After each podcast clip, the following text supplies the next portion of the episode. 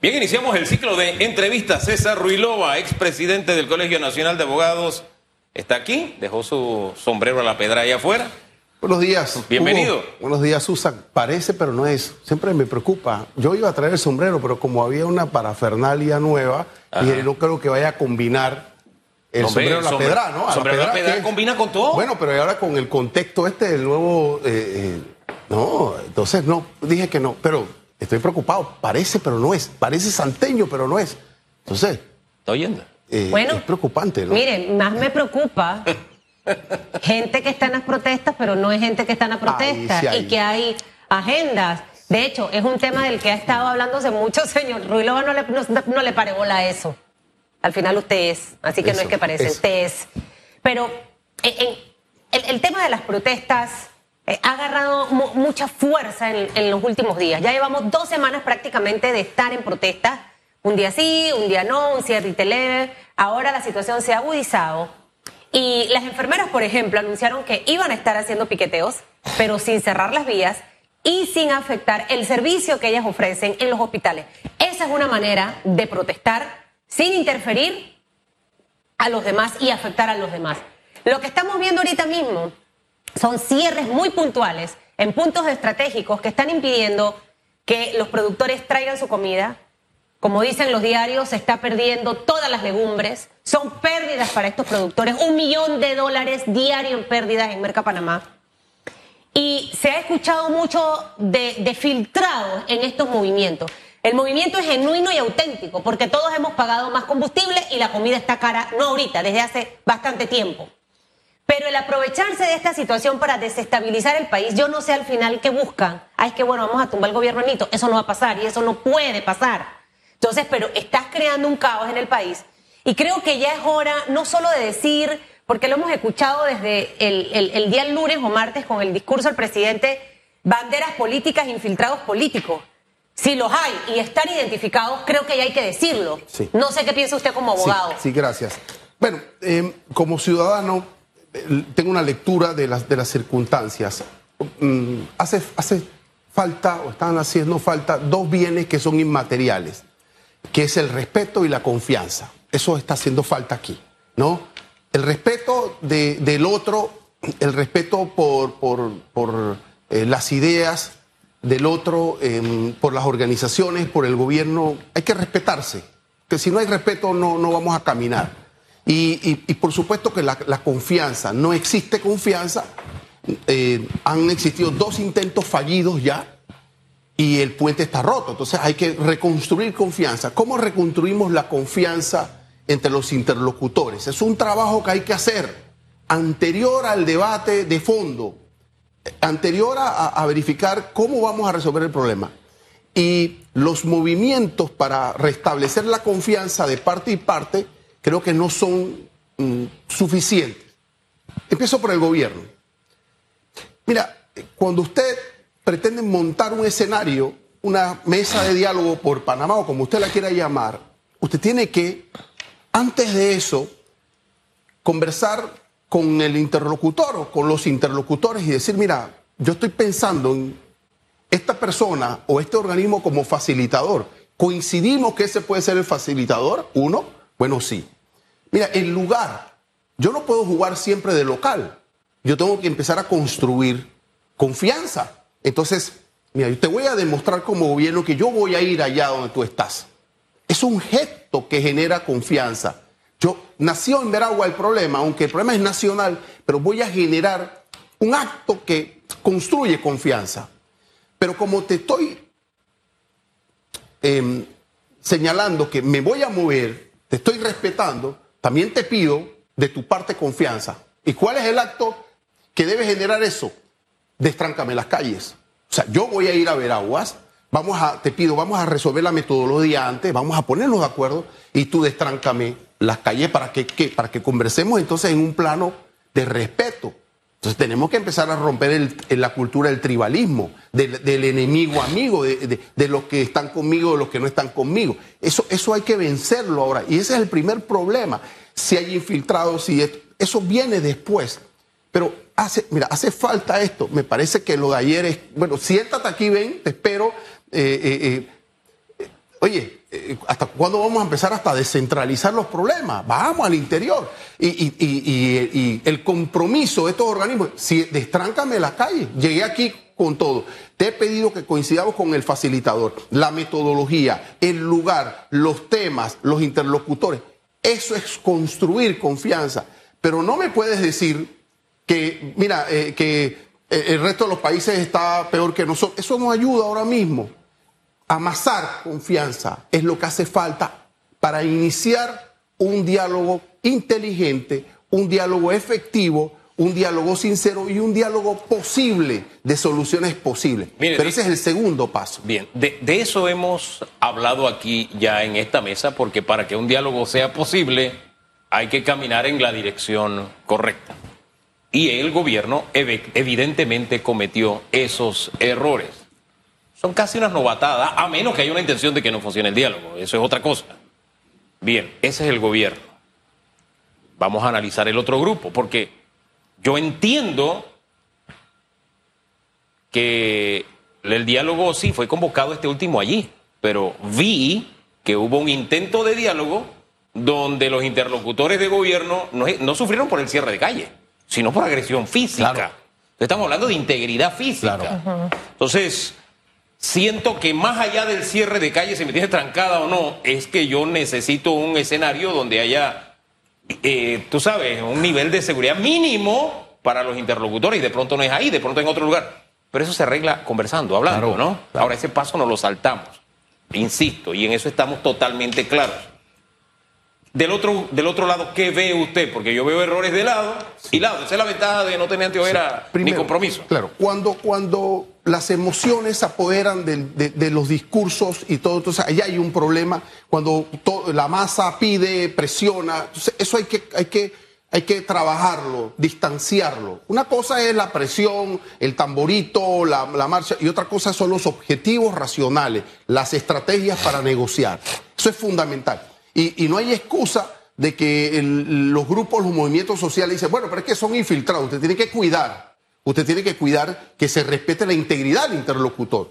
Y debe apoyar el gobierno. Pienso que si antes se conversa sobre las formas, si mira, este va a ser el recinto, va a existir una distancia, un espacio para que los que se quieran manifestar a una distancia estén allá. Pero eso todo se conversa, pero ni siquiera hemos llegado allá, porque es esto, o sea, el discurso de enemigo, amigo, hay una, o sea, todos, y el gobierno, yo definitivamente que esto debe resolverse pronto.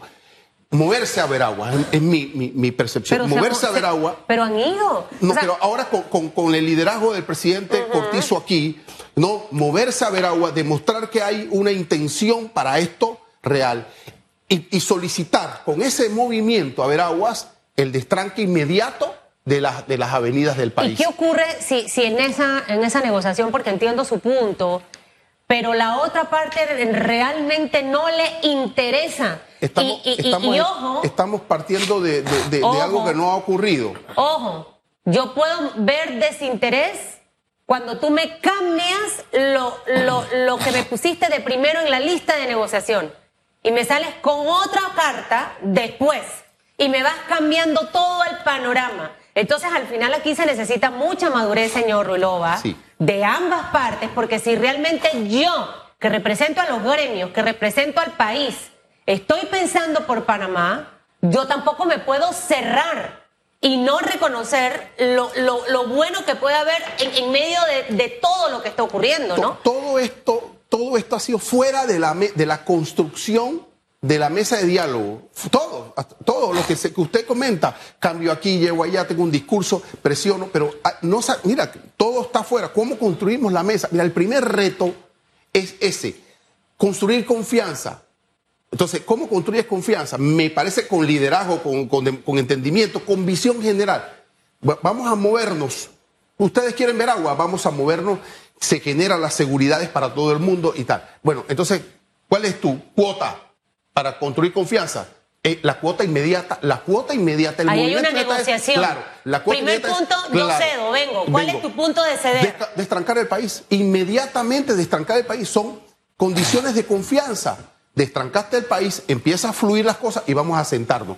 metodología, facilitador, interlocutores, agenda. Entonces hay técnicos, hay especialistas para esto que los pueden ayudar. Luego de eso, vamos a empezar a dialogar.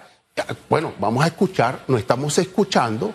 Para conversar hay que escuchar. Entonces no se está escuchando, se está descalificando, se está desacreditando de parte y parte y no se está construyendo la posibilidad. Bueno, vamos a ver, son $3, $3.95. Tienen que llegar los técnicos. Soluciones posibles, viables, no radicalismo, no emociones. Y que después del 3.95, perdón, que después del 3.95 no cambien. Bueno, ya le digo, eso va a ser parte, eso va a ser parte. Otros dirán, vamos a entrar con los medicamentos. Otros dirán, mira, vamos a construir el sistema político. Aquí nos hace falta lo otro. Bueno, eso es parte de ya de la metodología. Pero ni siquiera hemos llegado allí. Tenemos 15 días dando vueltas y no hemos llegado a lo fundamental. La defensa de la conversación. Oye, ¿cuántas cosas nos han pasado como civilización? Y entonces estamos en ese discurso tribal del enemigo amigo, tú allá, yo acá. Yo creo que somos capaces como panameños de poder resolver este impasse y avanzar en ese sentido. Mire, señales negativas para incendiar más esto se han recibido a dos por real. Ya señalamos la del gobierno, coincidimos en eso. Pero además de la violencia, usted usó una palabra que hace un rato que quiero retomar, la radicalización. Y la uno a otra que usé yo antes, de si usted realmente quiere solucionar, ¿no? Usted como abogado se habrá enfrentado muchas veces a casos donde hay una parte que usted le dice a usted, quiero una página en blanco y usted se la da, como muestra de buena voluntad. Dice, no, pero yo no la quiero de ese tamaño, yo no la quiero 8,5 por 11. La quiero más grande. Entonces, cuando usted se la da, dice, pero es que esa tiene una arruguita en la esquina. Yo no quiero que me la dé con la arruguita en la esquina. Y por ahí se va. Y al final nunca le complace y se queda estancado en eso. ¿Por qué menciono esto? Porque yo quisiera la gasolina a $2. Yo la quiero a $2. Yo la quiero a $2. ¿Es eso posible? No sé. Lo que sí sé es que los grupos que estaban protestando pidieron $3.95. Pero ahora no son $3.95, ahora son 3. Entonces, no hay un sustento. Fíjense que nos vamos al mismo ejemplo de la página. Espérate, aquí era 3.95. Vamos a 3.95. Costó, se demoraron, lo que tú quieras. Pero ahí está, pues 3.95. Ah, no, espérate, no, ahora no quiero 3.95. Ahora sí, quiero 3. Sí, Hugo, pero si nos quedamos ahí, igual yo te pudiese decir que el presidente dice ayer, pero es que en el resto de la región el combustible está más caro. Sí, pero en el resto de la región, ¿cómo se maneja el Parlamento en Costa Rica? Te lo planteo. No, porque esa no era la comparación. Estos grupos lo que tenían, es que si nos vamos a ese detalle, claro, esos grupos lo que decían era, y lo decían con justa razón, en El Salvador tienen el mejor presidente porque está más barata. Ahora que está más barata que El Salvador, eso no importa. Sí. Ahora vamos a ver cómo funciona el Parlamento. Claro, por eso digo, estos son temas que están fuera de la mesa. Vamos a construir la confianza. Es que estamos hablando de temas que van a ser parte del debate. Claro. Sí, pero que han erosionado la confianza de parte y parte. Bueno, ahí está. Mira, ahí está sencillo, Hugo. Me muevo a Veraguas y entonces usted me destranca al país. Mira, inicialmente, un movimiento inicial. Claro. Ya ayuda, aporta. Entonces, luego de eso, vamos a debatir. Mira, tú en principio me estás hablando de esto, yo te planteé esto. Eso ya es parte del debate, de la negociación. Yo creo que ahí hay una propuesta, la rescato. Ojalá que la escuche el gobierno. Ahí hay una buena propuesta. Ahora, segunda propuesta, para no quedarnos solamente en esa parte de ir a Veraguas. Sí. El discurso, las palabras. Una de las cosas que más críticas ha recibido es la manera en la que el presidente de la República se expresa en situaciones complicadas. Y empiezan los memes que yo digo, Dios mío, en Panamá, yo no sé qué le ha ocurrido al panameño. Hemos perdido el respeto absolutamente de todo. Hasta de la iglesia le hemos perdido el respeto. No hay respeto de nada ni de nadie. Entonces, obviamente, vienen todas las burlas. Son las palabras adecuadas. Debe cambiar ese discurso un poco. A mí no me gustan los hombres románticos. No puedo con eso. O sea, me espeluco y hasta que quiero como salir huyendo y agarrar agua y tirarle encima. Mucho romanticismo, mucha palabra adornada, mucha palabra bonita, mucha palabra rebuscada. No sé, ¿funciona o no funciona en este momento? Claro. Señor Ruilova.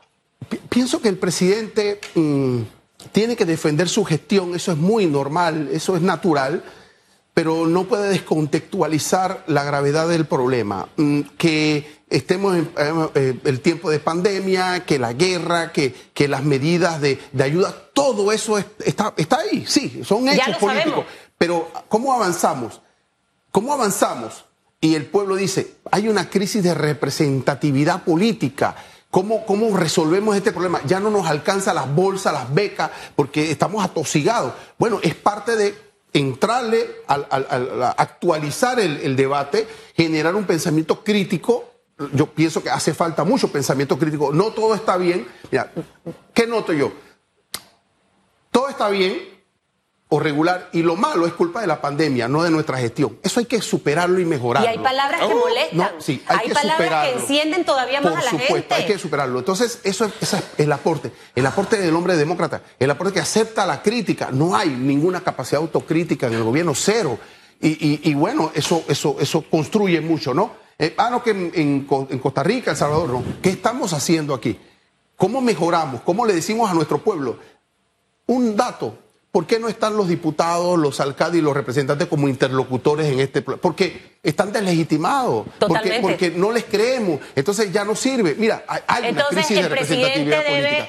Por ejemplo, si yo estuviese allí y le dijera, los mejores ministros, los que más trabajan, los que mejor imagen tienen, deben acompañar, mira, por ejemplo, al mandatario. Y no sé, perdón, si quienes trabajan las líneas de comunicación y la forma en la que debe manejarse el presidente, también deben hacer un ajuste, porque hay palabras que ya van a cansar, ¿me entiende? Y las analogías se las permito allá, pero en la vida cotidiana y real ya hay cosas que no sé si usted coincide conmigo. Claro, y aportaría no solamente a los mejores, sino que llamaría a los dirigentes de la oposición. Venga, acompáñame, tú un problema de Panamá. A esos mismos que lo destruyen, claro, y terminan de encender a la gente. Venga, siéntense aquí en este problema. Es un problema de Panamá, no es un problema solo del gobierno. Entonces, este detalle es importante y lo rescato porque aquí lo hemos puesto sobre la mesa.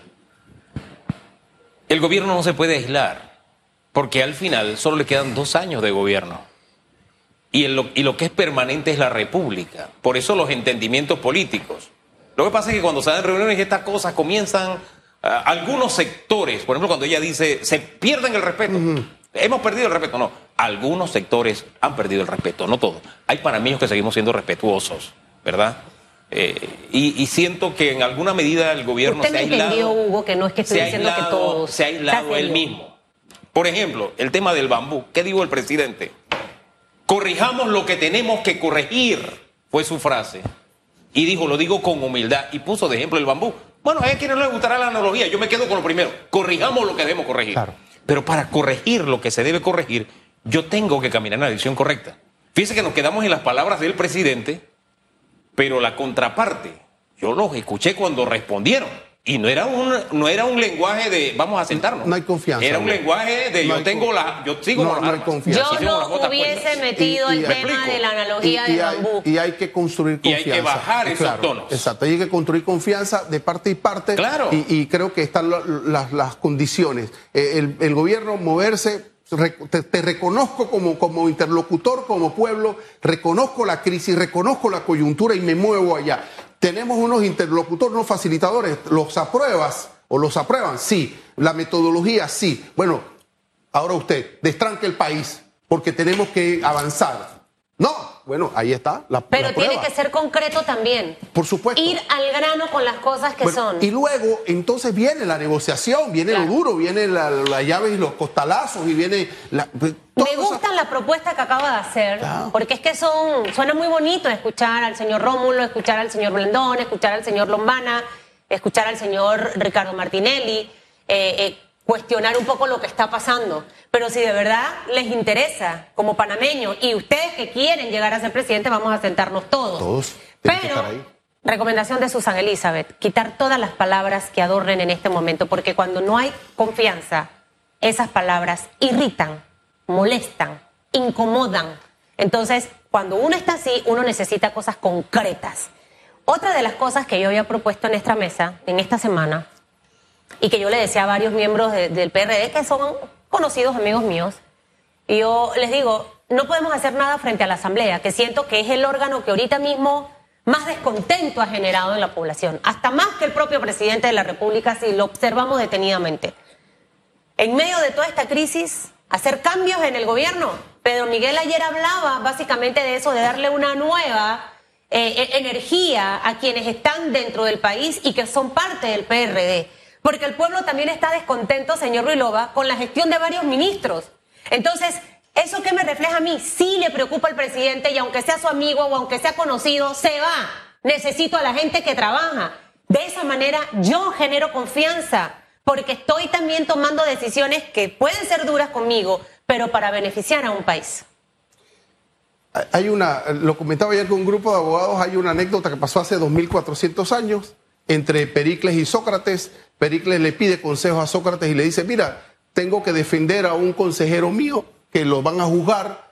¿Qué opina Sócrates? Lo defiendo. Y Sócrates le dice: es que, acuérdate una cosa, Pericles, la amistad está por encima de la política. Y entonces lo defiendo. Dice: pero no, pero la verdad está por encima de la amistad. Entonces, la verdad debe estar por encima de cualquier cosa, de la amistad, de la verdad. Y opera eso. Usted no puede jugar su rol aquí. Esa es la verdad. Se va. Bueno, pero nos hace falta, es un problema de orden cultural, crecer culturalmente sobre la verdad. Y son figuras que le han hecho daño al presidente, claro, y le siguen haciendo daño. Entonces, ¿dónde está la verdad puesta aquí? Es necesario empezar a hablar de la verdad, de lo que necesitamos como país. ¿Qué tipo de parlamento? ¿Por qué nos cuesta $141 millones el parlamento? Eso es una verdad que tenemos que empezar a descifrar. ¿Por qué la ineficiencia? ¿Por qué hay una crisis de representatividad? Es la verdad. ¿Por qué? Entonces, vamos a entrarle a ese debate. Y una cosa última. Este camino del diálogo nos puede servir no solo para tratar de lidiar y gestionar los problemas coyunturales, sino de largo alcance, de estos asuntos. ¿Hacia dónde vamos como Estado, como sociedad, como políticamente? Debe haber una agenda para construir entre todos. Por eso que para mí la participación de los grupos políticos, los partidos políticos, tiene que operar en función de la construcción de una agenda de más alto alcance, ahora algo bien, más estructural. Con todas estas ideas sobre la mesa y apuntando hacia el diálogo, creo que hay mucho, pero mucho espacio para que construyamos ese entendimiento.